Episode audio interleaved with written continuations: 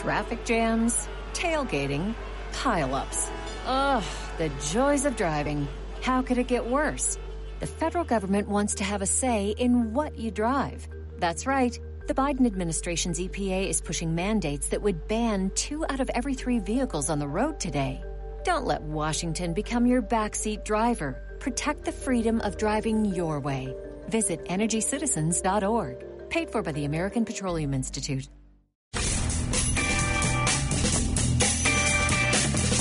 Everybody's talking about the Ketanji Brown Jackson hearings, right? Right, right, right? Of course not. I uh, people are living their lives, they're doing their thing.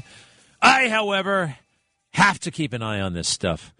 And uh, it's not exa- it's actually not boring. Uh, it's it's it's somewhat interesting uh, to watch people tiptoe and dance around and overly praise somebody because of the color of their skin, you know? I mean, they're treating her like a baby. They're treating her like it's nursery school. They're treating her like she's um, auditioned or applied for the job of um, middle school uh, principal, private school, middle school principal, something along those lines. This is not a, a big league, uh, big league test. Although some people are unafraid and are treating her like a person treating her like a uh, the intelligent, tough woman that she is. That's what you're supposed to do with a job this big for this long. It's a lifetime appointment. Everyone's too busy kissing butt, except for my MVPs, I'm calling them. They are resisting all the woke pressure, the fake news, to uh, treat this woman, oh, with such, oh, so delicately because she could break. Now, uh, it took a woman, first of all, to lead the way. Marsha Blackburn. And, and and look what comes up. Actually, the subject of what is a woman. This is Marsha Blackburn. She's a Republican of Tennessee, and uh, good for her. Listen to this. Cut twelve. Can you provide a definition for the word woman? Can I provide a definition? Mm-hmm. No, Yeah, I can't. you can't. N- not in Okay. this context. So I'm not believe a the biologist. meaning of That's it, huh? Okay. So, um, not that impressive. Actually, um, there's something else going on here. She's not as smart. I mean, she's smart, all right, no doubt about it, but uh, I don't think she's brilliant. I, I just, I, I they set up these little, uh, are they traps? Are they tricky questions? Are they gotcha questions? I don't really think so, but all right, let's say they are. You got to be clever about it, right? Now, here's uh, Senator Kennedy. He's a Republican of Louisiana. And uh, as they say, he sounds like an all shucks kind of guy, but I believe he's a, went to uh, Harvard Law School himself and might even have a degree from Oxford. And listen to this pretty simple uh, question, and, and I don't think she, quite frankly, handled it with uh, much skill or aplomb. Go ahead. When when, uh, when does life begin, in your opinion? Senator, um, I don't know. Ma'am, I don't know. do you I- have a I belief? I have um, personal, religious, and otherwise beliefs that have nothing to do with the law in terms of when life begins. Do you, do you have a personal belief, though, about when life begins? I have a religious view Religious belief? that I set aside when I am ruling on cases. Okay.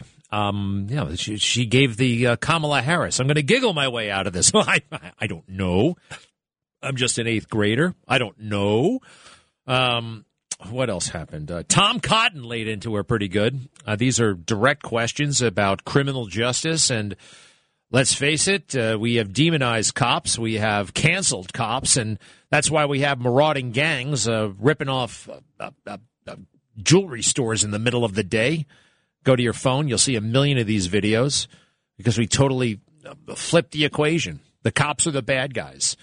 Um, you can't arrest anybody anymore. You, literally, that's the policy. Um, Alvin Bragg, we'll get to him in a moment. But uh, here's Tom Cotton, Republican of Arkansas. He's good. He's good, this guy. He's smart and he's tough. Iraq war veteran, infantry veteran. Go ahead. Do you think we should catch and imprison more murderers or fewer murderers? Well, Senator, it's very important that people be held accountable for their crimes. Uh, so that is a fundamental uh, tenet of the rule of law.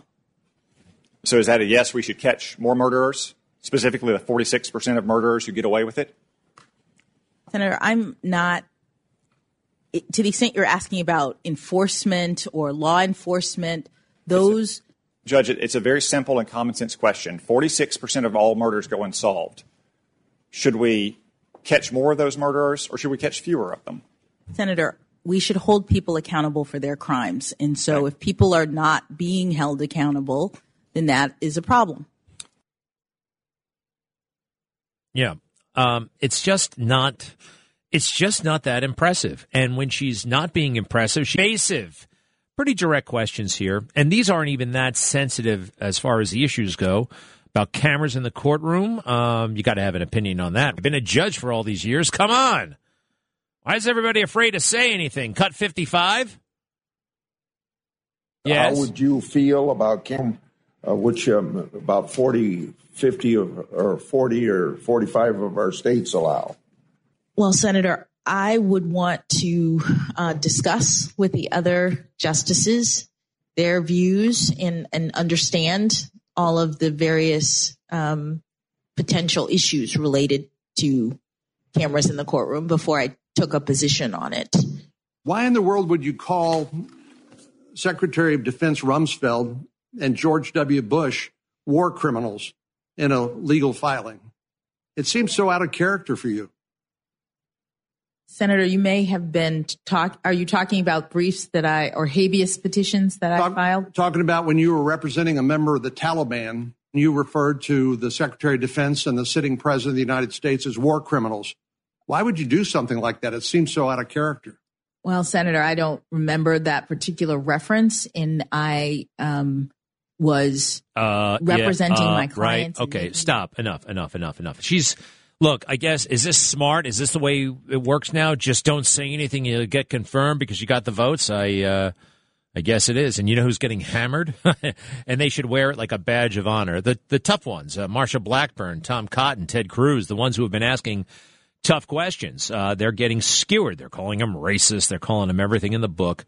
Um, but it's okay because that label has lost all meaning. If you're tough with a person who happens to be black somehow, right? Uh, that's race. It's ridiculous. It's ridiculous. And normal people, normal white people, normal black people, normal Asian people don't think and talk this way. Uh, oh, keep this in mind.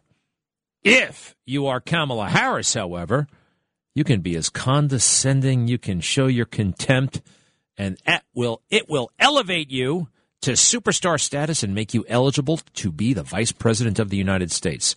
There'd be no vice president Kamala Harris if it wasn't for this little uh, back and forth she had between herself and Brett Kavanaugh back in 2018. This, believe it or not, made her a superstar.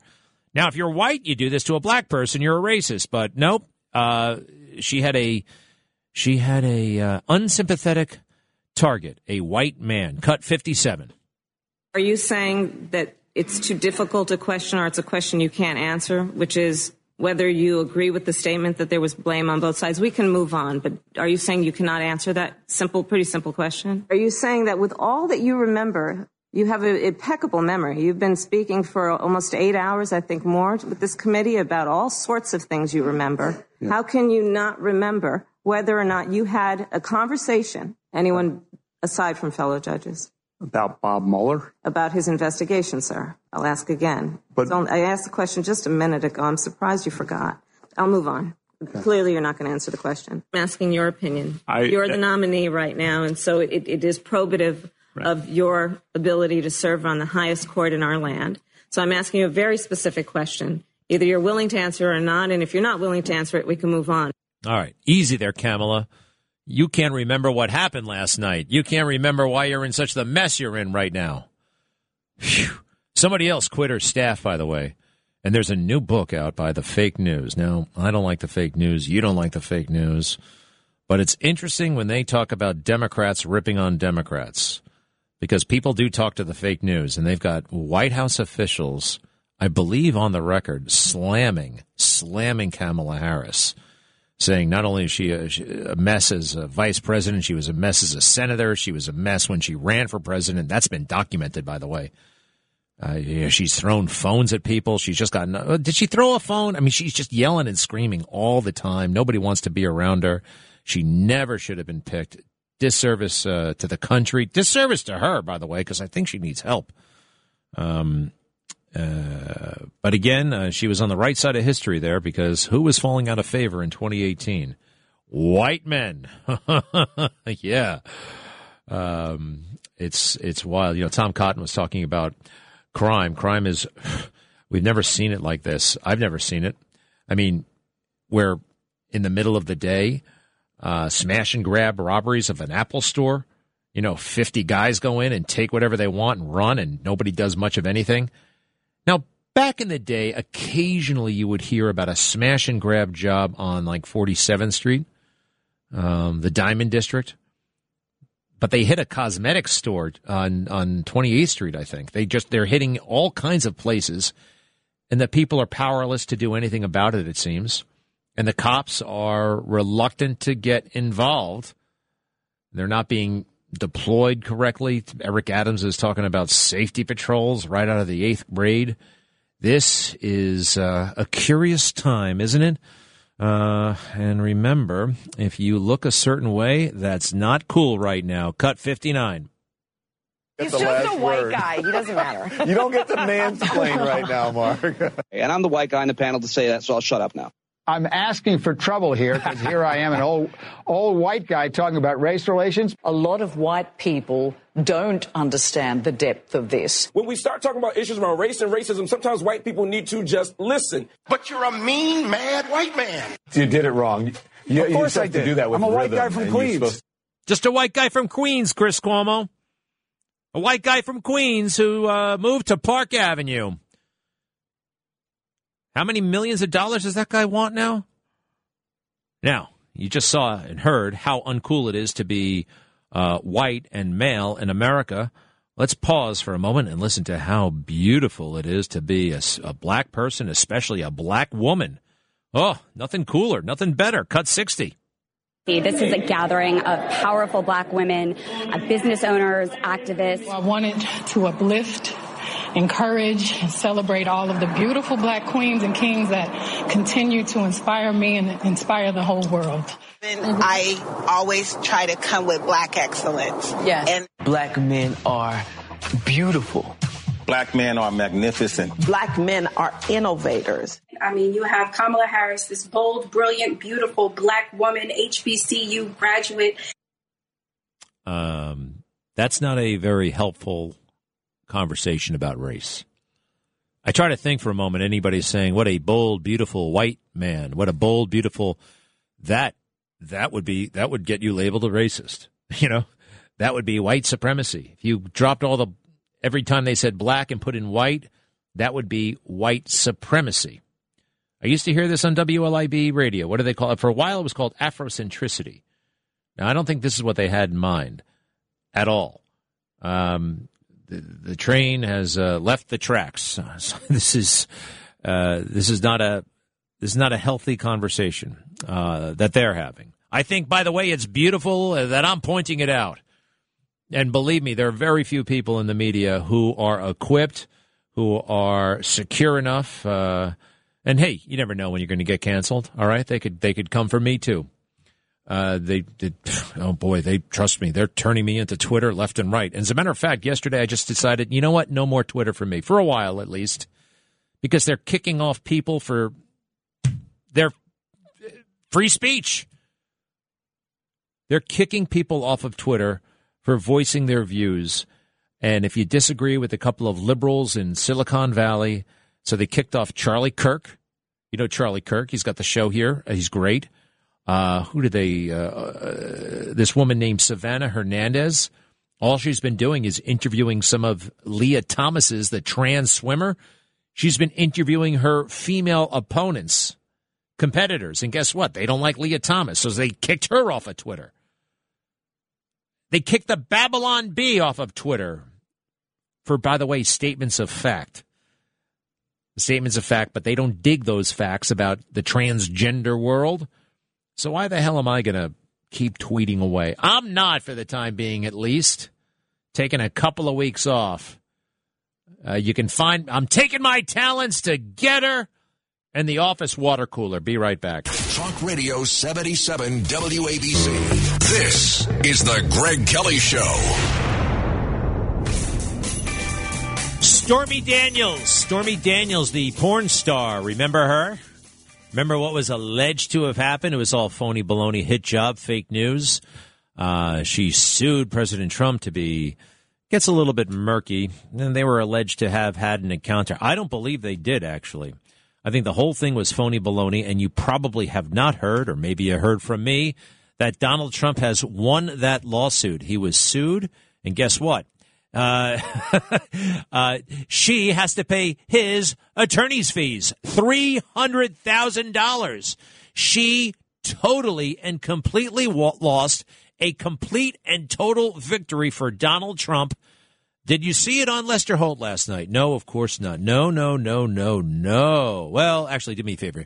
Did they even whisper about it? I knew this. They were yelling about it when the lawsuit was filed back in 2018. Listen to this. Listen to the glee they have almost. Cut 63. Porn star Stormy Daniels is suing President Trump. Porn star Stormy Daniels suing President Trump. The porn star, the president, and the payoff. And while it certainly reads at first like a salacious gossip headline, the questions being raised are potentially serious. Stormy Daniels, you know, just totally normal. Again, a president being sued by a porn star over an illegal payment days before the election that could have affected the outcome. Porn star is suing the president of the United States. It's a moment that I think we all need to stop and recognize how outrageous that is. Well, it's outrageous because you guys engineered it. you, you fake news phonies engineered it, and uh, no one is really talking about the fact that Donald Trump won four years later, completely exonerated. Stormy Daniels, you have to pay Donald Trump $300,000. Now, I remember when she came forward, and I did not believe her back then. I didn't. And uh, watched this 60 Minutes interview very carefully and I noticed a couple of things. First thing I noticed, her eyes were like totally, totally dilated. Her pupils weirdly dilated. She was definitely on something. She was wasn't dark. There was something very odd going on with her physiologically. All right, all right. Putting that aside, how about this? Cut sixty four. Stormy Daniels with Anderson Cooper on sixty Minutes in 2018. Sixty four. Go. I felt intimidated and honestly bullied, and I didn't know what to do. And so I signed it. Even though I had repeatedly expressed that I wouldn't break the agreement, but I was not comfortable lying. How do we know you're telling the truth? Because uh, I have no reason to lie. No reason to lie. All right. So uh, that very night, I go on to her website. And what did she announce? The great big Make America Horny Again strip tour and she's going around from strip club to strip club advertising herself as Donald Trump's mistress. And you can go ahead and uh, get a lap dance from Stormy Daniels. Money, money making stunt. And you know who was sitting right next to her? Michael Avenatti, who I believe is either under house arrest or maybe is in federal prison right now because he tried to steal $10 million from the Nike sneaker company. These people are grifters. And, uh, and so are the media. Anderson Cooper. Anderson Cooper, right? Everybody, everybody. Oh, wow, Anderson Cooper. Do you know he's Gloria Vanderbilt's uh, son? Did you know that? Oh, yeah. Wow. Incredible. He went to Yale. Oh, I heard him on Jeopardy once. Oh, my. He was so smart. Anderson Cooper on 60 Minutes, the most prestigious, well, for that crew, not us, uh, TV show in all of broadcast news, right? What did Anderson Cooper find so interesting that day? Cut 65. You work in an industry where condom use is, a, is an issue. Did, the, did he use a condom? Did the president use a condom? Now, he asked that in prime time on 60 Minutes. And nobody really thought it was out of line. I didn't hear anybody talk about it the next day. There was no outrage. There was no, like, what the hell did, can you believe that? Not a hint about it. My mind went back to the early 1990s. Where was I? I think I, at that time I was in Quantico, Virginia. I was in the basic school and I was watching it on CNN of all places. Gennifer Flowers, remember her? Longtime girlfriend of uh, Bill Clinton, allegedly. They had a thing going on. They certainly had some phone calls. I heard the tapes. And the National Enquirer got a hold of the story. It was a big, big, big deal. She was uh, the Love Gov's girlfriend for a long time, the story went. And there she is at the Waldorf Astoria Hotel with her lawyer right next to her. And questions are being asked. And then Howard Stern, who I like a lot, by the way, and I also like Gary Dell'Abate and that whole crew. But uh, they used to have a guy who I like anymore named Stuttering John, sidekick. Stuttering John would go to events and uh, celebrities and confront them with uh, what at the time were considered over the top, embarrassing, ridiculous questions. And uh, how did he do it? Go ahead. Stuttering John. Wait, where do we have this? Uh, cut 66. Gennifer Flowers, Waldorf Astoria. Go. He told me to just deny it.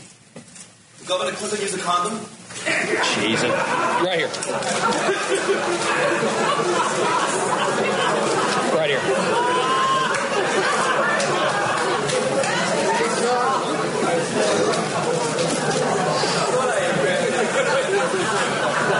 Ladies and gentlemen, ladies and gentlemen, we're going to put this to a stop. If there are any further questions that are degrading, in my opinion, Degrading, in my opinion. And it was degrading. But hey, where are we as a society? One more time, and then I got to go. Anderson Cooper in 2018, 60 Minutes, same exact question.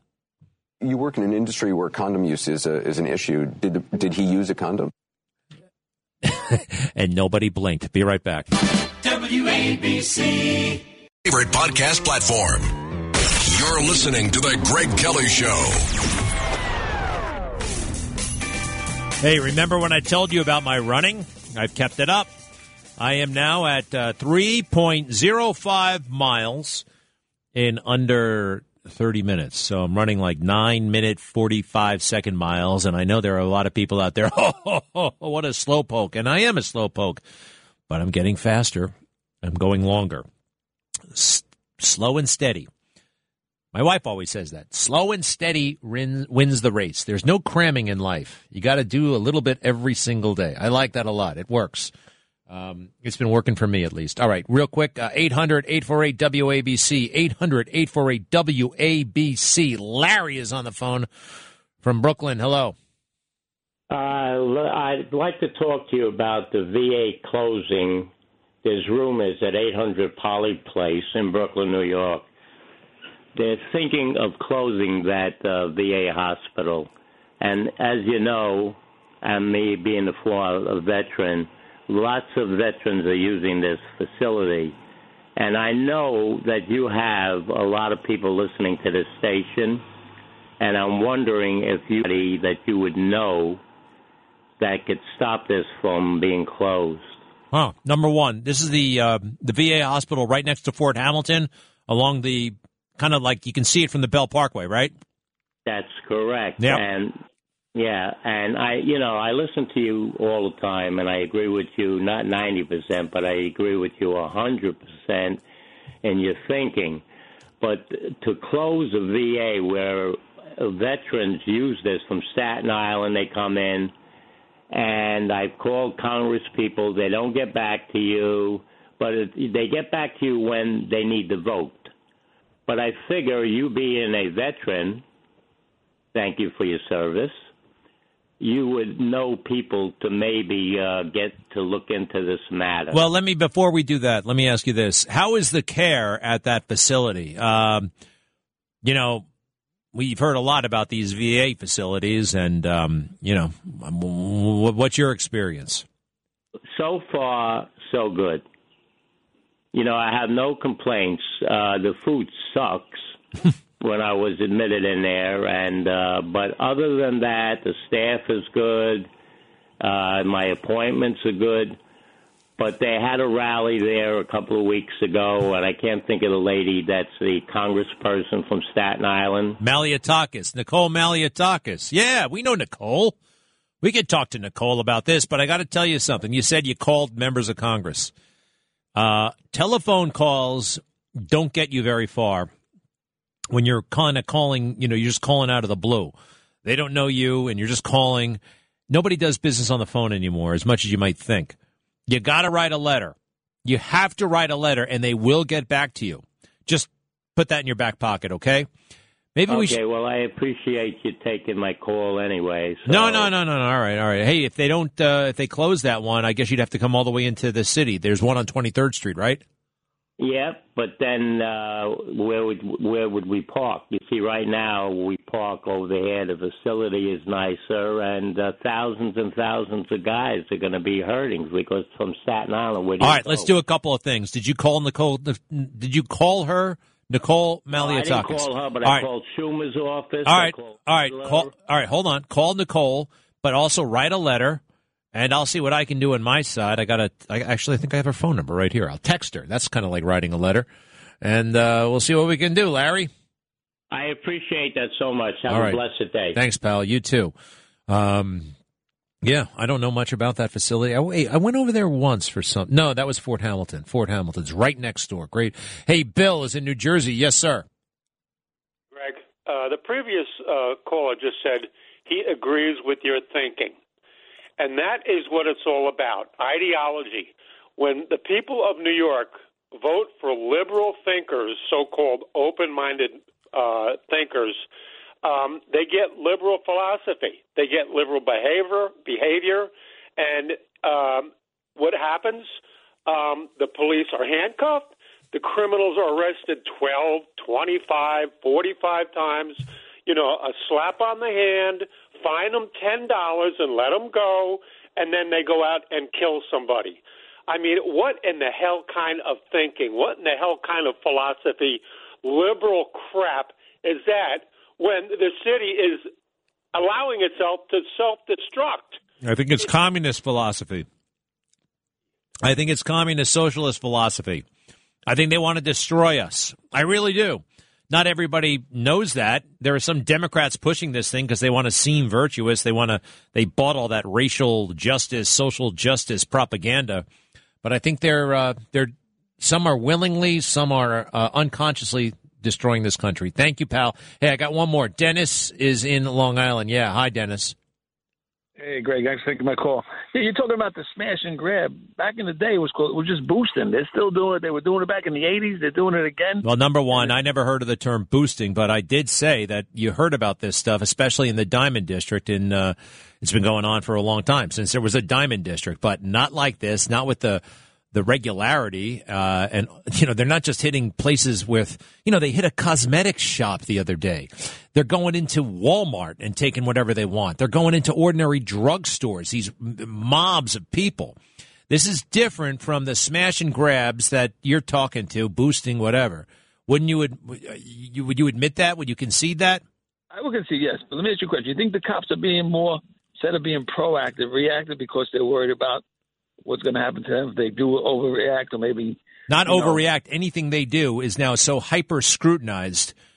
Any use of force, the crowds of New Yorkers grabbing their cell phones and recording these guys and trying to catch them, and some of them, by the way, normal police tactics like grabbing a guy, and sometimes I'm sorry, you got to grab a guy. If you're a guy, you'd rather be grabbed than shot, right? You got you got, and I think they they actually made grabbing above the waist. Forget chokeholds. You can't grab a guy above the waist, the torso. That's actionable. That's illegal. It's crazy stuff. There are a million ways to go to jail, and there are all these ambitious prosecutors, uh, internal watchdog groups, external watchdog groups, just poised to nail them. And forget about it. Forget about the job for a moment. They'll fire you in a heartbeat. Now that they, used to not do that, they used to have civil service protections. I guess they've thrown all of those away. And if you're in, uh, if you're under suspicion, they will fire you, and you're on your own. What else, Dennis? No, I was in the city yesterday, and it's just sad because it's just coming back to the way it was like 70s, early 80s. It's just, it just, it's just sad. I saw somebody OD right on 47, right across from the down 47th and 6th. They had to come over and get him with an Narcan, and then she's complaining. It's just the quality. Wait, what happened to you? Who was complaining on 47th and 6th? What? No, a girl had uh she was ODing, and they had the the uh, EMS came and they had to do a Narcan on her to wake her up. You saw this right in front of you? Yeah, right, right in front of broad daylight.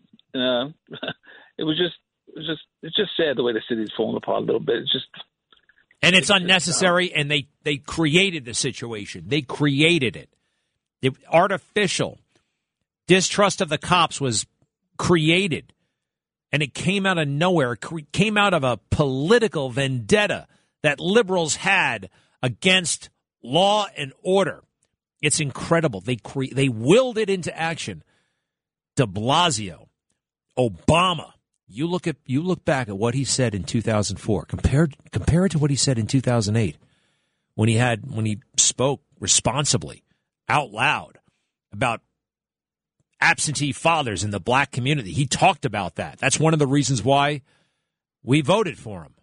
And then he turned out to be a great big fraud in it for himself. That's it. What a shame, huh? Hey, uh, another reason why I want to go off Twitter. I think I did I mention this uh, young woman who is critical of Lia Thomas. She swims for Virginia Tech. You're about to hear a portion of um, an interview. I think they've both been canceled. The swimmer for saying what she said, and the journalist for holding the microphone. Listen to this. Cut um, 68.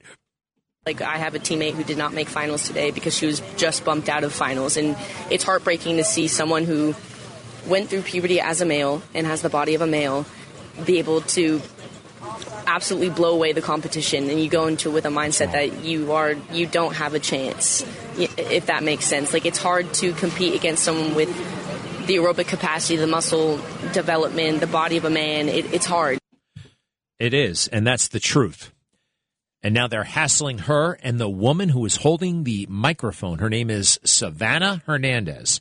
She's an independent journalist. She's been chased off of Twitter. Her account has been revoked for violating terms of service.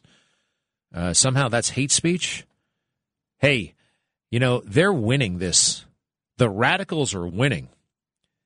Because when they kick somebody like Savannah, it, it actually intimidates a lot of conservatives. You know, the governor of Utah uh, some weak whack job just vetoed legislation that would have made it uh, that would have prohibited uh, trans children from participating in school athletics.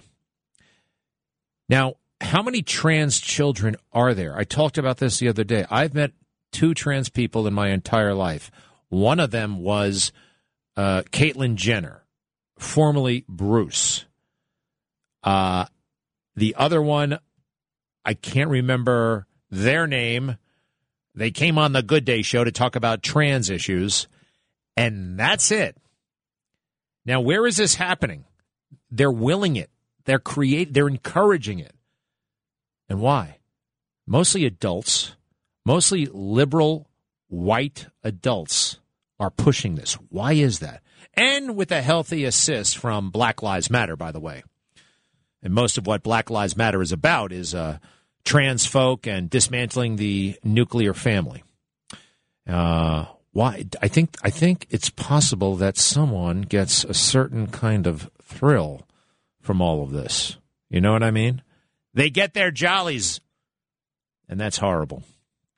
And children should not be sexualized in any way, shape, or form. The so-called "Don't Say Gay" bill in Florida is not a don't say gay bill. It's let's have conversations about sexuality that are age appropriate. Okay, number one. Number two, if a child uh, starts talking about issues of sexuality in the classroom that might affect their well-being and or health, parents have to be involved in that conversation. Fair enough? Fair enough. No. The woke left has said no. Yesterday, uh, a couple of thousand Disney employees walked off their job. Now, what does Disney have to do with any of this? Nothing. Uh, but in another phony baloney crisis created by the left, the CEO of Disney, they say, did not speak out against the Don't Say Gay bill. They even got me saying it early enough. Now, he spoke out against it, but he did it, but it was too late. And that's why they're upset and I think we have them walking off the job, don't we? Do we have them all walking away? Uh, go ahead, play that. Gay, gay, gay, gay, gay, gay. gay. You hear that? That's that's that's that's their little protest. They think they're defying the legislation, which doesn't say you, you can say gay all you want. It's fine. Doesn't, that's not, you're lying about it. As a matter of fact, I love it when DeSantis calls them out on it. We have that when DeSantis calls them out. Listen to this. It's beautiful.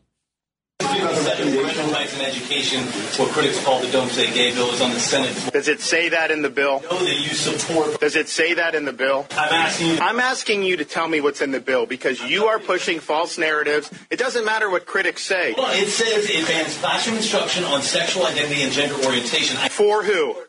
For for grades pre-K through three. So five-year-olds, six-year-olds, seven-year-olds, and um, the idea that you wouldn't be honest about that and tell people what it actually says. It's why people don't trust people like you because you peddle false narratives. Yeah, that's a future president of the United States for sure. It's almost guaranteed. Right after Trump. All right, I'm still for Trump in 2024. Uh, they are lying about it, and these silly employees who walked off the job. I don't think they read the bill. It wouldn't take that long. It took me about five minutes. It's only four pages long. You can read it for yourself. Any reasonable person would say, "Okay, I this is this this is a this is sound policy." So a lot of people have been lied to. And oh, by the way, I would love it if they fired everybody who walked off the job. They should all be fired, but they won't be because they're protesting for a left a leftist cause. Now imagine if you will, if they all walked off the job, say they were upset about uh, pro-choice legislation, and they all decided to walk out, or they they were pro uh, Kamala Harris's uh, recent whatever. Okay, look, if you're on the left, you're safe. If you're on the right, watch out. That's dangerous. Uh, you guys okay in there? Good.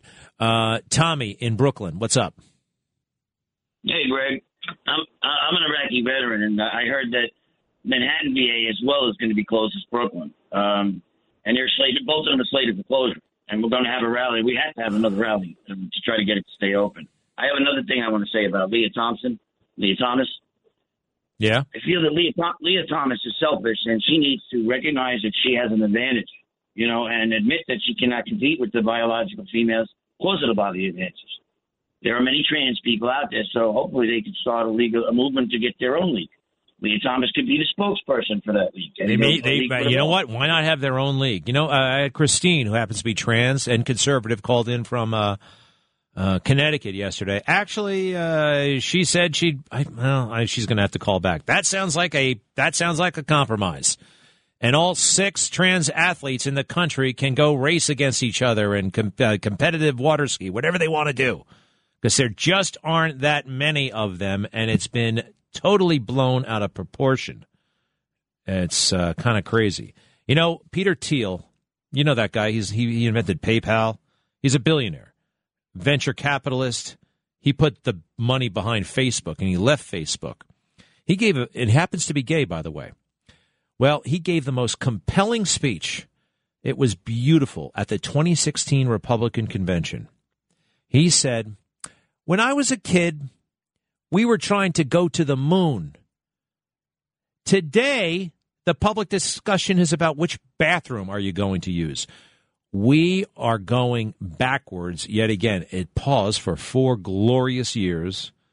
We got to get that back. We got to get that spirit back. Peter Thiel, look it up. It's on YouTube. Peter Thiel, 2016. Be right back. Hey, Cory Booker is still a U.S. senator, right? I don't. Uh, does anybody see him in New Jersey much? Uh, uh, he was so blown away yesterday by um, Brown Jackson. I mean, wow, wow! He's just never seen anything like this. I think this might be just the uh, the first person of color he ever saw. What's going on with him? Lindsey Graham too, just in awe. Cut fifty four.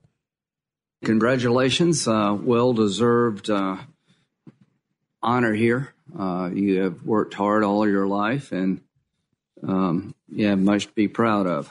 I could not stop being just joyous that you were sitting in my office, and I couldn't stop bringing up to you the historical nature of this. Forgive me, I grew up in a small black church where I was taught uh, to make a joyous noise unto the Lord. And this is not a normal day for America. We have never had this moment before. And I just want to talk about uh, the joy. Calm down. The joy that a black woman is sitting in front of her. By the way, there would have been a black woman, and it's been pointed out, but Janice Rogers, I think her name was, Janice Rogers Brown, a judge that Republicans wanted to get to the Supreme Court, and they were moving her up in that direction. And Joe Biden and his nasty friends blocked it, blocked it, blocked it, blocked it. Oh, they were going to, they did. They filibustered it. They, they, they did everything they could to derail it, and they succeeded. So you can be a black woman, but you got to think in the right way, which is the left way. All right? You got to be a liberal. Uh, otherwise, they, oh boy, scorched earth. Just ask, well, just ask Clarence Thomas, who, by the way, is in the hospital, and we hope he's going to be okay. You know, just again, all of this, I keep going back to the 2018 Kavanaugh hearings, and, you know, I was somewhat traumatized by them, to be honest. I mean, that guy, with his record and his resume, and there were so many testimonies from women who like just loved the guy throughout his political career, his uh, uh, his White House service. He was appointments secretary under George W. Bush. He was. I remember when I worked at the White House as a White House correspondent, um, hearing about this guy, Brett Kavanaugh. In fact, well, I don't want to give you too much detail, but well, there was a young lady I was dating at the White House who uh, uh, uh, worked with him and was like, "Oh, he's amazing." And I'm like, "Who is this Brett character?" Enough with Brett. Just he's just the best guy in the world. All right, all right, thank you. Enough, enough, enough. And when they made those allegations against him, and they they let those allegations fester, they and they they paused America for four days so we could talk about him and what were the allegations? Some crazy woman, literally off the street, saying something that she could not substantiate, for which there was not a shred of evidence to substantiate. If they could do it to a guy like Kavanaugh, they can do it to any man in America. Thank God he was confirmed, but it was tough. It was tough. Remember? Remember what they did to him? Here's a little uh, cut 58. In other words, that, that July 1st reference to skis went over for skis. That's brewskis, correct? And after Tobin. Sir, sir, I just need a yes or no. That brewskis, right? Well, I need to explain in context. Uh, you just said, sir, that you drank on weekdays. That's all I was looking for. Well, no. If I may, if I may, uh, ask, if I may ask the next question, sir. You know, lawyers um, should be working off of common terms and understand the words that we're using. I think that's a pretty basic principle among lawyers. Wouldn't you agree? Did the word Ralph you used in I, your yearbook? I already, said, I already answered the alcohol. question. If you're, yeah, yeah, did it relate to alcohol? I like you beer. Answer that. I like beer. I don't know if you do. Okay. You like beer, Senator, or not? Um, what do you like to drink? Next one. Uh, was there ever a time when you drank so much that you couldn't remember what happened or part of what happened the night before? I, I, no. Could you answer the question, Judge? It just so you that's not happened. Is that your answer? Yeah, and I'm curious if you have. I have no drinking problem, Judge. Yeah, nor do I. Okay, thank you. Thank God he survived. A lot of people would have quit and ran away. He didn't, and uh, good for him and good for everybody else. I'm telling you, if he went down, so many other people would be vulnerable. Anybody could say anything about anybody and take them out. But this is still America, ma'am. Be right back. News and opinions, entertaining and informative. Oh man, I am so sick of this war. Russian forces unable to make key gains.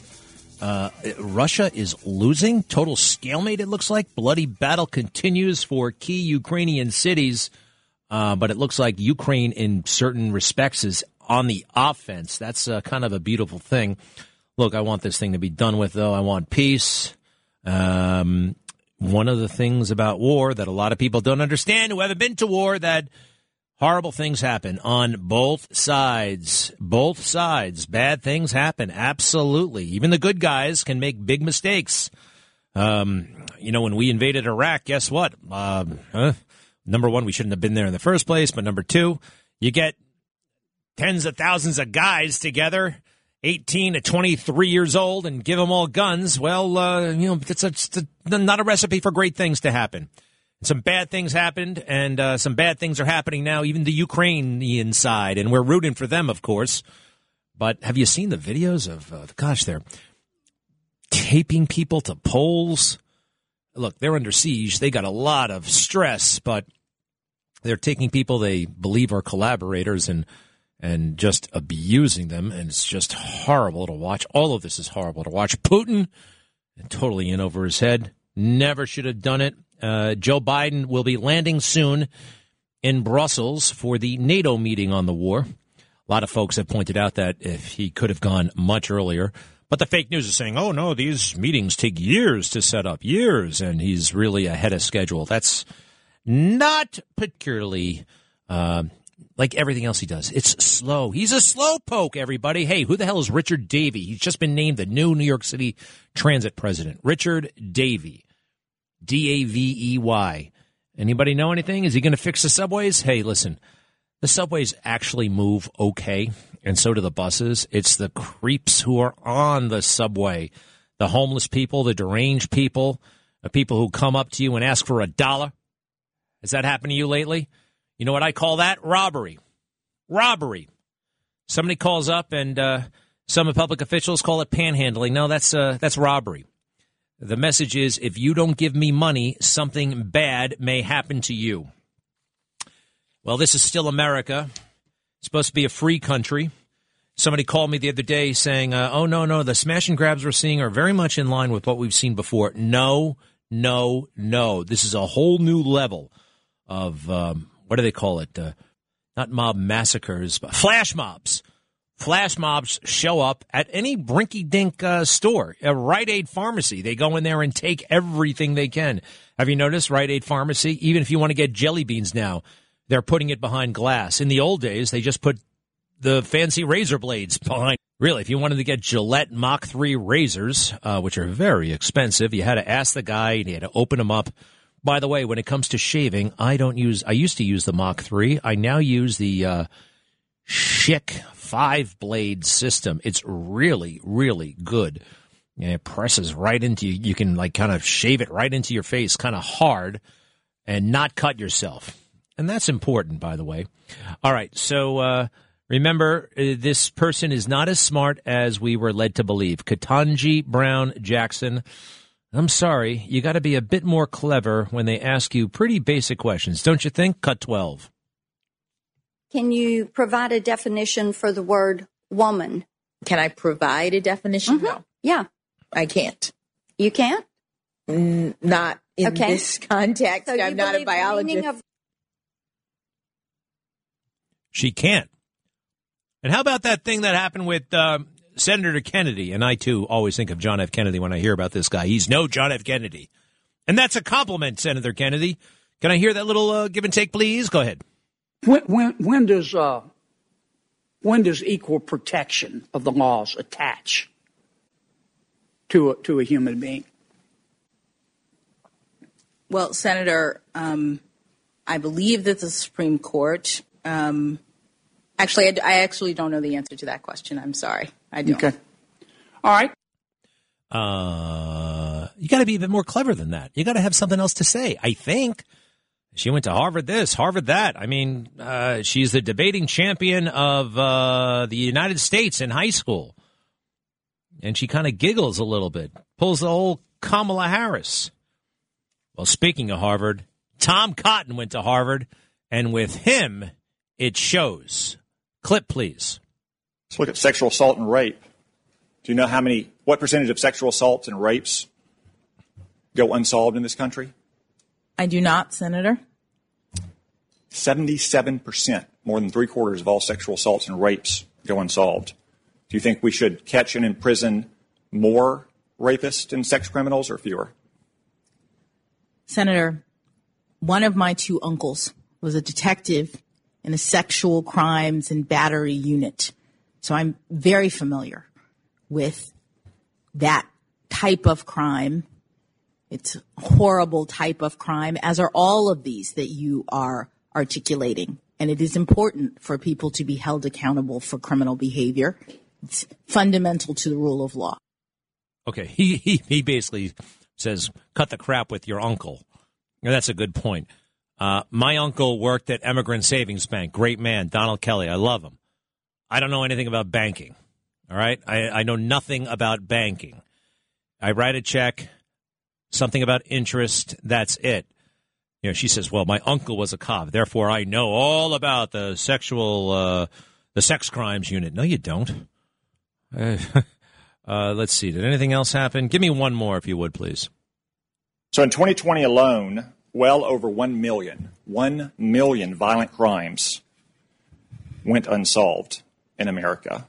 Do you think we imprison too many violent criminals or not enough?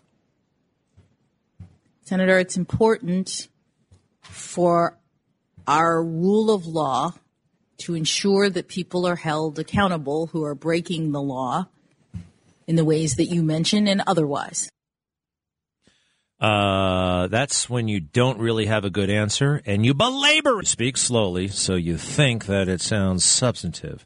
And uh, others who are not uh, asking her tough questions are busy smooching up to her, kissing up to her. Again, Lindsey Graham and Cory Booker, uh, 19. Congratulations. Uh, well deserved uh, honor here. Uh, you have worked hard all your life and um, you have much to be proud of. I could not stop being just joyous that you were sitting in my office and I couldn't stop bringing up to you the historical nature of this. Forgive me, I grew up in a small black church where I was taught uh, to make a joyous noise unto the Lord. And this is not a normal day for America. We have never had this moment before. And I just want to talk about uh, the joy. I had for, I, I really had to remark, what is he talking about? And he's that happy, he's that joyous because it's a black woman. So is he like morose if it's a white man? I guess he is. As a matter of fact, he was one of the guys who really gave uh, Kavanaugh a hard time. Why? Because he's a black, a white man.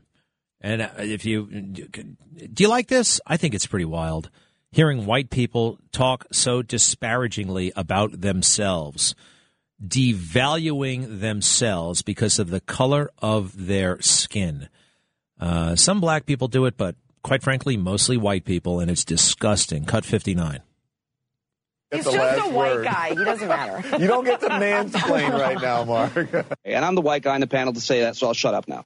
I'm asking for trouble here because here I am, an old, old white guy talking about race relations. A lot of white people don't understand the depth of this. When we start talking about issues around race and racism, sometimes white people need to just listen. But you're a mean, mad white man. You did it wrong. You, of course you I did. To do that with I'm a white guy from Queens. Supposed- white guy from Queens. White guy from Queens. That's Chris Cuomo. You see, he doesn't live in Queens anymore, though. He lives in Manhattan. People who like to do that are already rich, already famous, and then they can point to the color of their skin, and it's a virtue signal. You know, quite frankly, I did it once myself, and let me tell you about how good I felt about myself. It was a very silly moment, but at the time, I was a different person. Uh, I was having a discussion uh, with a couple of other news personalities. This is about 12 years, 14 years ago and I can't remember what it was about, but it was about race, okay? And then uh, there are three of us, I think Curtis might have been having the conversation with us. Curtis, me, and I think Applegate, Christina Applegate, and uh, Jodi Applegate. I'm sorry.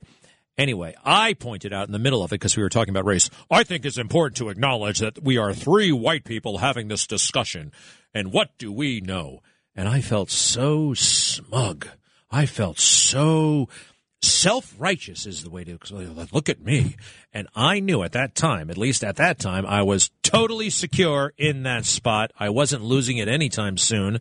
And I could point to uh, my skin color and say, "You see this big detraction? I, I, I must I must apologize for it implicitly here." We and anyway, I got a bit of a kick out of that. Actually, I got a I got a I got a boost. Made me feel like a, a better person but it was all it was actually in its own way a power play. And now I know. I have seen the light. I also don't like it when, uh, well, when anybody celebrates something for having done nothing. And uh, what does this sound like to you? Can I hear the uh, the other montage, please, on the other side? Go ahead.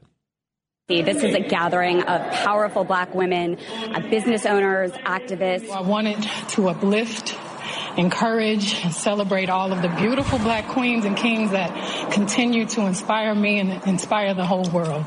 I always try to come with black excellence. Yeah. And black men are beautiful. Black men are magnificent. Black men are innovators. I mean, you have Kamala Harris, this bold, brilliant, beautiful black woman, HBCU graduate.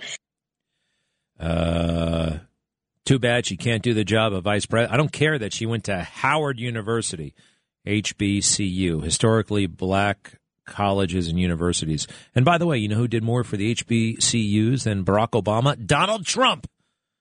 Donald Trump. You can look it up. Uh, grants galore for the HBCUs. Can I talk to Alfred, please, in Yonkers? Hi, hi, Greg. How are you? Oh yeah, hey man, yeah, yo, what's going on?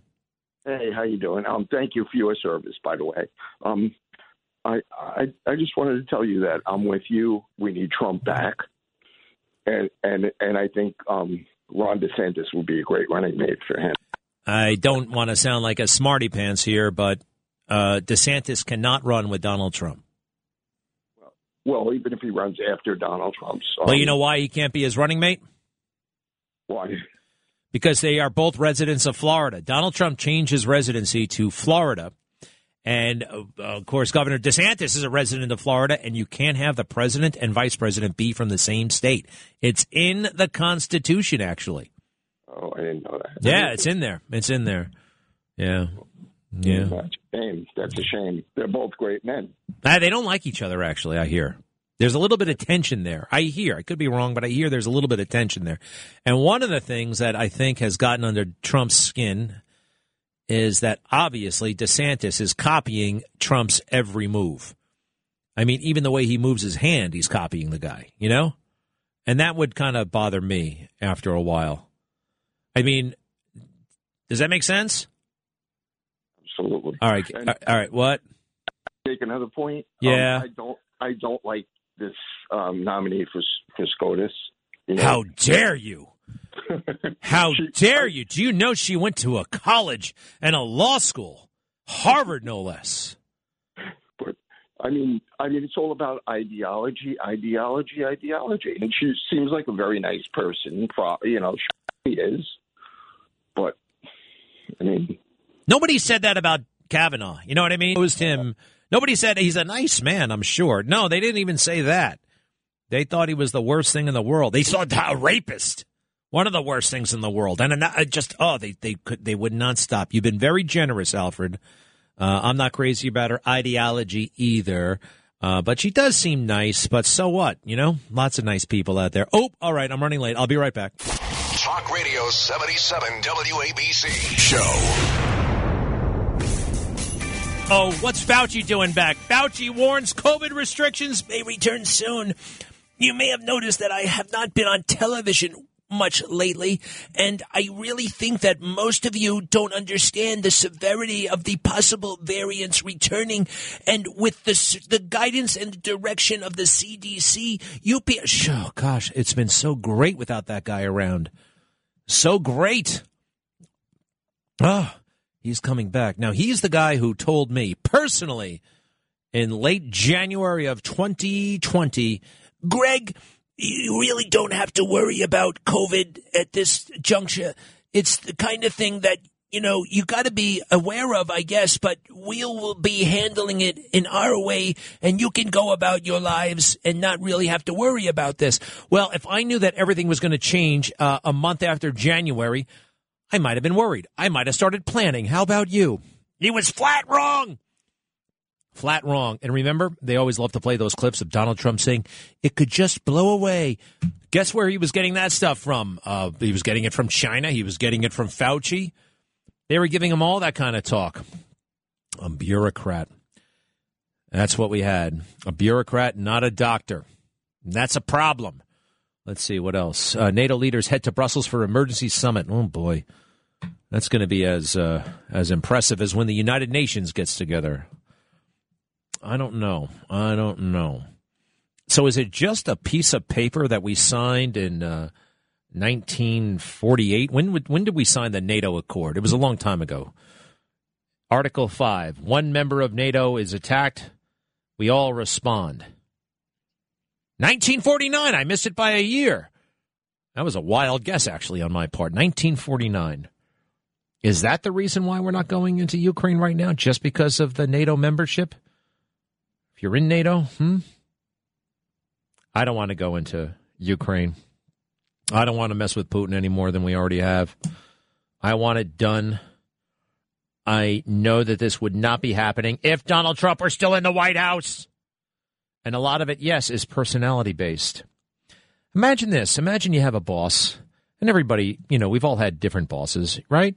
Some bosses are nice, some people are not nice, some bosses are pushovers, some are really tough. It's not necessarily what they do, it's how they act when they're around you or when you're around them. It's how they make you feel. And they can get a hell of a lot out of you, from you, um, by their behavior. Donald Trump is not a guy Putin wanted on the phone. You know, Vladimir, I know so much about you. Are you, are you crazy or what? You know, I'm crazy too. I will, I will, you don't want to know what I'll do to you. I will do horrible things, Vladimir, horrible things to you and your family if you don't fix this right now. Mean, Trump would say stuff like that. Uh, Biden, he's not going to say anything like that. Uh, you think they're going to write that on on an index card for him? No, no. You know, Donald Trump is a traditional president that the founding fathers had in mind. That the president would actually be calling the shots, not some artificial, extra constitutional, ultra huge bureaucracy that only serves itself. The whole be all and end all was the, the, the continuation of the bureaucracy. Let me see if there's anything else. All right, real quick, as I look at that, I need to go to Gail in Cortlandt Manor. Hi there, Gail. Yes. Hi, hi. Um, Alicia Keys. I just want to bring this up. I've been meaning to bring this up for a long time. On Nick Jr., maybe your little girl watches Nick Jr. cartoons? Uh, we have her watching The Wiggles. The Wiggles? Do you know about The Wiggles? Yeah, sure. Um, well, I, I, I fear for for anyone who has little little toddlers because on Nick Jr. they have a commercial called Black Sunshine. They do. And what does it say? It perpetuates a racial agenda.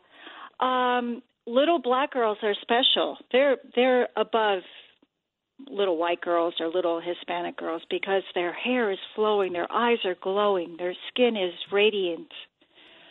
What I've seen. I've seen hints I've seen hints of this stuff. And by the way, like I, I saw something else on it was actually on Sesame Street. And I thought I thought I was hallucinating. Because on Sesame Street, you know, what do they say?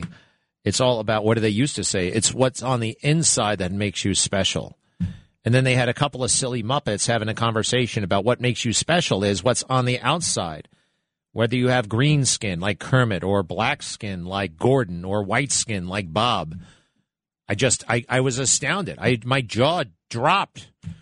Look, at this point my daughter is oblivious to uh, all that stuff. Sooner or later we'll uh those she'll uh, you know, gosh, I would like I would just love it if uh, she grew up like I grew up, quite frankly. There wasn't no every we weren't all hung up on it. We just weren't hung up on it. And it was kind of happened naturally. I don't know. I don't know. Uh, anyway, uh, what else should we be on the? Oh, on, one more well, thing. Yeah. One more thing. Yeah. Can you explain to me what Biden meant by New World Order? Because if you ask, uh, if you look in Google, New World Order means totalitarianism. Well, n- the New World Order, I believe, was a phrase coined by George H.W. Bush.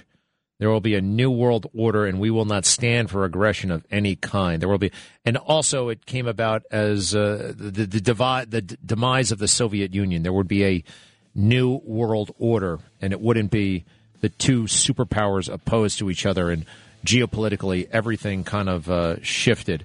As to what Joe was talking about the other day, I saw those comments. I have no idea, and he has no idea. Gail, thank you. There's the music. Be right back. You're listening to The Greg Kelly Show.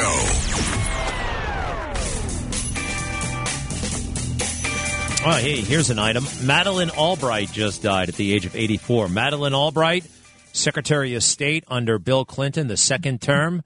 Uh, what do we think about it, Madeleine Albright? Uh, well, well, long life, 84. Lots of public service. Uh, I think she was the first female Secretary of State. On 1997 and 2001. What comes to mind when you think about Madeleine Albright? I remember she was yelling at the Cuban delegation. Do you remember uh, they?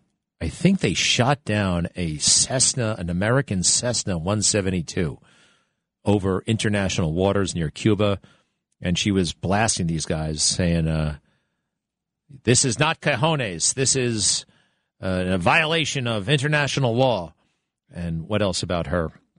I remember I saw her once, a very small woman. Um, I walked by the Hay Adams Hotel. I was living in D. Was I living in D.C.? Yeah. It, uh, I don't. Mm. Anyway, years ago, all the stuff blends together. But I was walking by the Hay Adams Hotel, and I just looked to my left, and there she was eating dinner with Warren Christopher. Uh, Warren Christopher being her predecessor as State Department uh, Secretary of State. So, uh, and what else can we say? Oh, I think she also said she was warning people about not supporting Hillary Clinton. Is she the one that said there's a special place in hell for women who don't support women? I think that's her quote. Madeleine Albright. I mean, all right, what else about her? Um, I don't really know much more than what I just went through. okay, that's it. Uh, not bad for a Secretary of State from uh, 25 years ago, 21 years ago now. Um, anybody? Anybody else? I guess the we had Bosnia Herzegovina raging. Um, who the hell knows what was going on with that situation, huh? Uh, looks like she got the Medal of Freedom at some point. Yeah, Obama gave her the Medal of Freedom. Let me know when you get that sound. I want to get her talking about cajones at the United Nations. I think Rich is is working on it. And meanwhile, looks like there's a pause on those briefings. Hey, I have no idea how that airplane crashed in China. Rumors are going around like crazy. We're not going to know for a while. Uh, a Boeing 737, it looks like it was flown straight into the ground.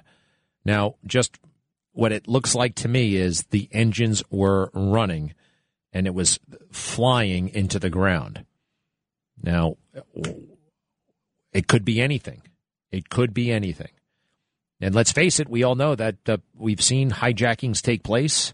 It used to happen all the time. Today, not so much, but still could happen probably. Uh, uh, what else? We also know that pilots sometimes get really moody and weird and choose to crash planes on their own. That's happened. I'm not talking about 9 11. Those are hijackers, of course. They did it on purpose, but the real pilots didn't do it. But real pilots have done it before. In 1999, there was an EgyptAir flight from JFK, I think, to Cairo. And the pilot just said, uh, screw it, I'm crashing this thing into the ocean. And he did. Uh, there was a Germanwings pilot who flew a plane in Europe right into a, the side of a mountain because some girl broke up with him. I mean, geez, you know, we put a lot of faith in these guys. I think it happened one other time that I'm aware of. Some A 10 pilot out in Arizona was having a bad day and decided, you know what, I'm just going to fly into this mountain here. So it has happened, and if I look at that footage, I I don't know. I don't know what's going on.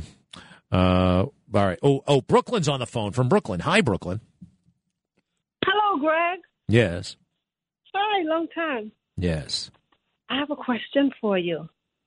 Why is it no one ever uh, talk about Larry Sinclair? Remember Larry Sinclair? No. They talk. You don't remember Larry Sinclair? Who said no. he had a little thing thing with Obama. Come on, Greg, you remember him. No. They'll talk about Stormy Daniels and they'll talk about Gennifer Flowers and no one believed Bobulinski and Larry Sinclair is just gone. Uh, what? Who is he? He. You want me to tell you who he is? Uh, let me tell you who you think he is. He, you think he's some guy who had sex with Barack Obama, right? I didn't say it. Okay, well, I didn't say it. I know, but I know that's what you were getting at, even though I've never heard of Larry Sinclair. So, uh, where did you hear that? Where I was, I'm a certain age. Um, I remember those things. I Well, who is Larry Sinclair anyway? Who is he? He said he had a. uh, Let's put it that way, with Obama in the back seat of a of a limousine, smoking crack and doing other things.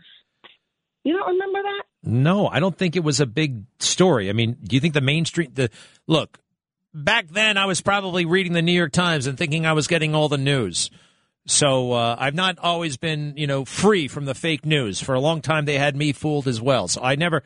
Then again, not everything you hear or read about is true. And when you're the president of the United States, a lot of people come forward and say a lot of things about you, and uh, it doesn't mean they're true. So let's see here: Barack Obama and Larry Sinclair. Oh boy, book by Lawrence Sinclair. I, I don't know anything about this guy. I mean, I, I, I don't know. Let's see. Obama accuser has a long rap sheet. Oh, they did do stories about this guy. Um, let's see. This is in Pico, 2008. Larry Sinclair is wanted in Colorado, but you can catch him today at the National Press Club. Sinclair is familiar to political junkies like you, Brooklyn, uh, and reporters as the source of outlandish allegations about Senator Barack Obama. Tales that began with sex and drugs and moved on to murder. The Duluth, Minnesota resident hmm, is the sort of figure who appears at the margins of every presidential campaign. And both Presidents George W. Bush and Bill Clinton had their own obscure accusers with dramatic allegations. That's true. And you got to give me that. I pointed that out. But as the old media ignores him, Sinclair has taken full advantage of the internet, blah, blah, blah, blah, blah. All right. Where, uh, I don't know what to make of this. It looks no, like. I was just. Go on. No, you. I was just saying how they'll they'll play up Stormy Daniels and they'll have her on TV and they'll do the interviews and the questions and the inquiry about her and Trump, but you will never hear Tony Bobulinski get the same scrutiny or Larry Sinclair get the same scrutiny. Well, that's right. You're right about that. And if this guy were saying something about Donald Trump, uh, yeah, we'd know his name everybody would know his name. It is amazing how that works, isn't it? It's so unbelievably unfair. And uh, man, and by the way, now you remind me of the Twitter situation. Twitter is so woke, Twitter is so left, and they're intimidating conservatives. They're intimidating people I know. There, every now and then, I even take a moment. I'm like, uh oh, do I really want to risk it? And the, the answer is invariably, yes, I do. I want to push the envelope. I want to push buttons, especially on Twitter. And I'm so disgusted that they are canceling Charlie Kirk, that they are on Twitter. Uh, you can't cancel Charlie Kirk. All right, come on. He's too big for that. But getting him off of Twitter, uh, getting uh, the Babylon Bee off of Twitter, this is dangerous, dangerous stuff. And they're trying to shape our behavior and our thoughts I can't stand it, Brooklyn. All right, thank you. Hey, Brooklyn, are you the one who wants to be my personal assistant?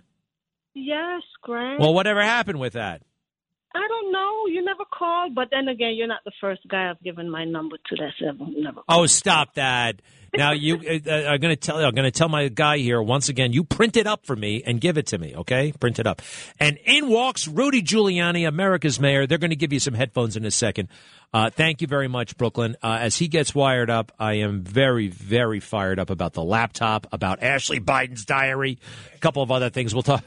Uh, but before I go there, let's do this with Sandy in New Jersey. Hi, Sandy. Hi, thanks so much for take my call. I love listening to you. A wealth of information. Two things. Number one, um, I, I was in Costco and I was looking for the book Laptop from Hell, and they didn't have it. How about And that? I, yeah, I think that's uh, interesting. I got in touch with them, and all they said to me was, I said, when is it going to be in the warehouse? And they said, we don't know if or when. So, so Rudy Giuliani just walked in the room, and uh, wait, wait, just before, what was the other thing you wanted to say? The other thing I wanted to ask you was Does Justice Thomas have full time 24 7 security around him? Off the top of my head, the answer is no, but let's bring in the expert. Uh, Rudy Giuliani has come in a little bit early for his show. Mr. Mayor, welcome. Great to be with you, Greg. Uh, does does justices get full time security? Not usually, unless there's a special. In other words, not it's not a regular thing. Sometimes they get threats, and then they'll have uh, they'll have a security for as long as the threat remains.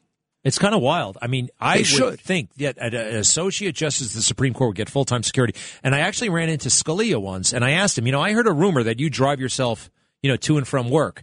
And he said that's actually true. I, I do get driven, uh, you know, from event to event to event, but when it's time to go home, he's got to drive himself Yeah, home. I, I used to live two blocks from the Supreme Court. And I used to run in those days, and I would always run at the time that Justice Stevens was coming in.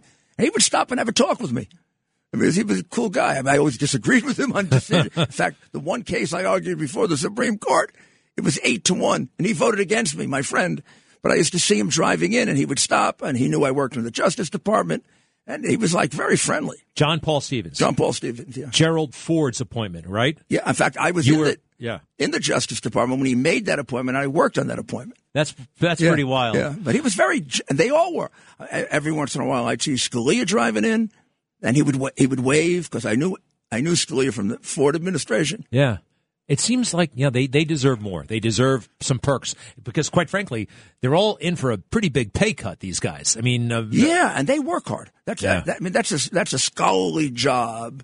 Yes, your law clerks can help you, but they they pride themselves on doing a lot of the writing themselves, and they certainly have to do all the thinking themselves. And there's a lot of thinking in that job. So a couple of things. Number one, it hasn't received nearly as much attention as the laptop. We'll talk about the laptop, but Ashley Biden's diary. These these Biden kids can't keep track of their stuff. Um, here's what's going on, as far as I know, and anything you'd like to share. But look, we now know that she, the diary is hers. It was published by National File in the fall of 2020. I read it. Turns out that she left it in some house that she was renting got turned over to Project Veritas. Now the New York Times is covering the story, but it's not about the diary itself. It's about, well, what laws may have been broken in uncovering the diary. They never seem to ask that of conservatives, or I'm sorry, of liberals who get their hands on, say, Donald Trump's tax returns. Yeah, or how about how about how how about um, all the documents that the uh, Times has gotten out of the State Department and the and uh, Pentagon Papers? the Pentagon Papers. Look, the, uh, court held First Amendment protects it, but it was a theft of government property, which is a felony. That was government property, not declassified. The guy, it wasn't a crime for the Times. In other words, it was a crime for the people stealing it. But no, the First Amendment overrides. Wouldn't that be the case here? The, the, uh, the, her diary, particularly given all the complexities of this family, would be enormously important. It, it stops being personal once the guy is president, and the guy is revealed to have been involved in a lot of crimes. Well, and the part that's relevant, and I'm sorry, look, I think basically sh- everybody should do what Davy Jones did in the Brady Bunch. If you find some girl's diary, return it. However, Mike Brady, if he ran for president, it would be news. And in that diary, Ashley Biden says that her father took showers with her at an inappropriately advanced okay, age. and in the hard drive are inappropriate photographs that amount to, according to New York City detectives, not Rudy Giuliani, who I had examined them, a prima facie child pornography, which I was required to report. So Kerik and I went to the Delaware police. They had had it for a year and a half. The commandant of the Delaware police treated us like we were defendants until I did the following. Just in front of him. And I said to him, What the hell did you do about that? Under your law, you're supposed to visit the house to protect the girl. Did you do it? He never answered my question. He walked out and they treated us like kings from then on. Yeah. But they did nothing about it. You know, I heard something from one of your successors at the U.S. Attorney's Office. Uh, uh, I have a feeling you guys are not, you know, close, but Preet Bharara. Yeah. And he's made a. You know, the thing I don't like about him is he made a spectacle of getting fired. Like he, he he's known for getting fired. You know what I mean? By Trump. Yeah, that that that, yeah, that was yeah, his big Which, splash. by the way, is 92 Customary. n- Of course, Yeah. 92 change every every time a new party comes in. But here's what Preet said. He said that uh, he's making noise about uh, Hunter getting indicted. It looks like he's going to get indicted. That's the inside Hunter word. should not get indicted. Why not? No, he's saying Hunter shouldn't be indicted. No, he's saying it looks like he might be indicted. Oh.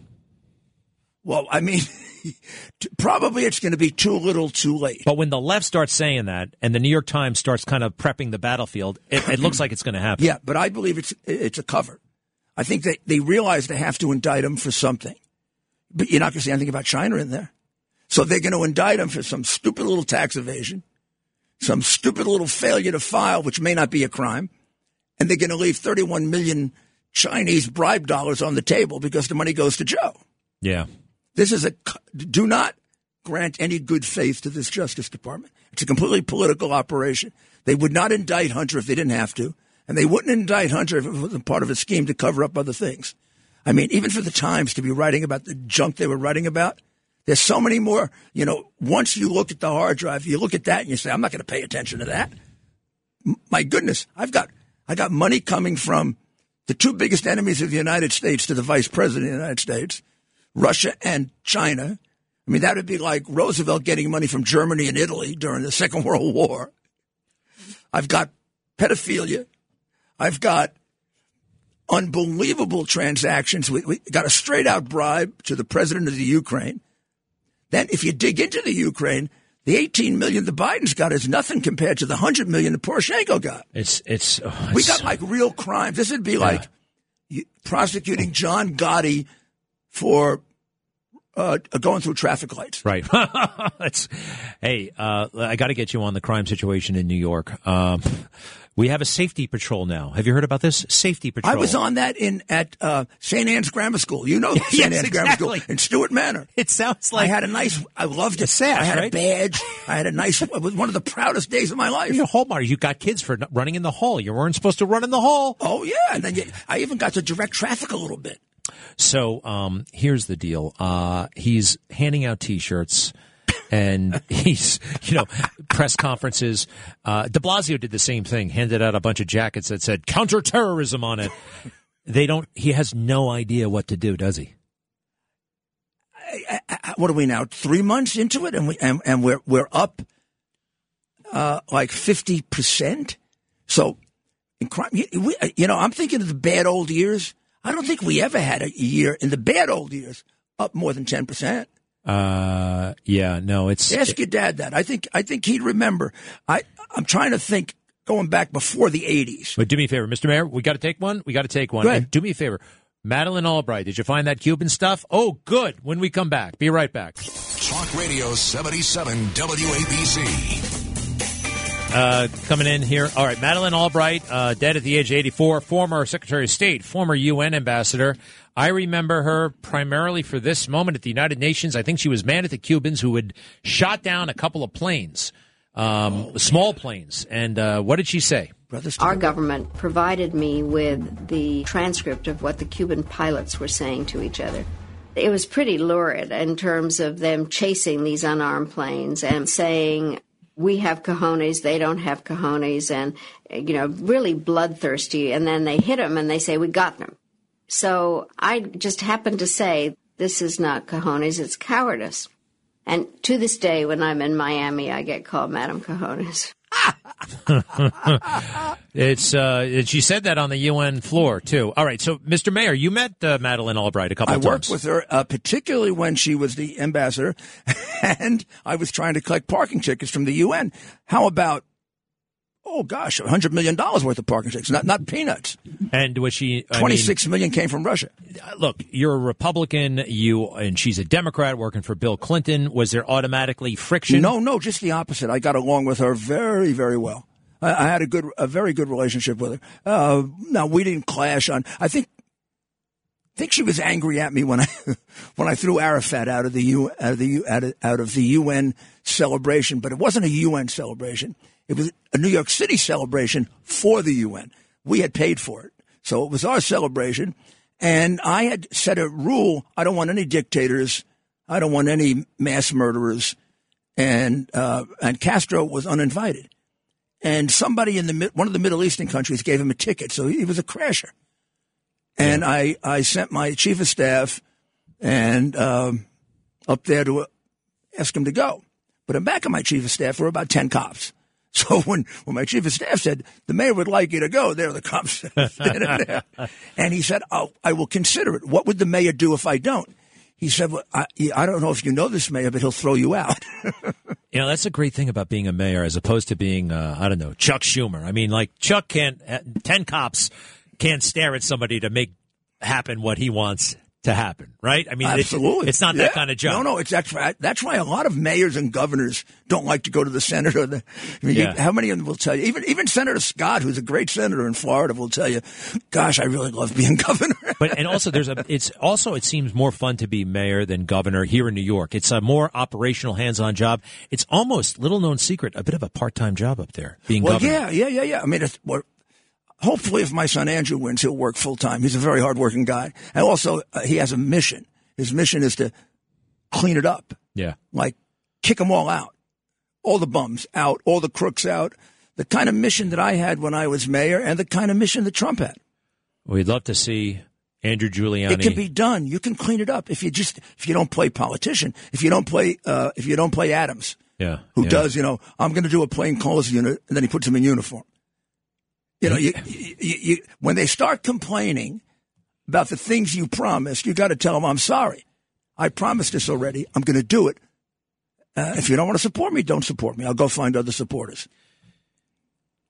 Did you want to be Secretary of State? Is that a true? I did very much. In fact, it, in fact, after being mayor and then not having won the primary for president, the only other job in government I would have taken is Secretary of State for a very specific reason.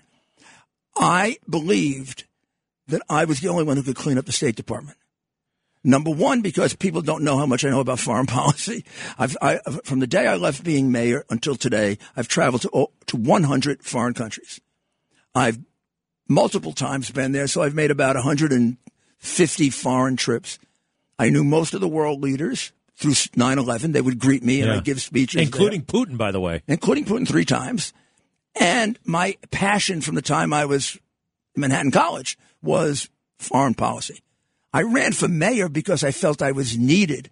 I always thought about running for senator, and I, I, I ran for mayor because I felt like I was the only one who knew what was wrong with the city and I could change it.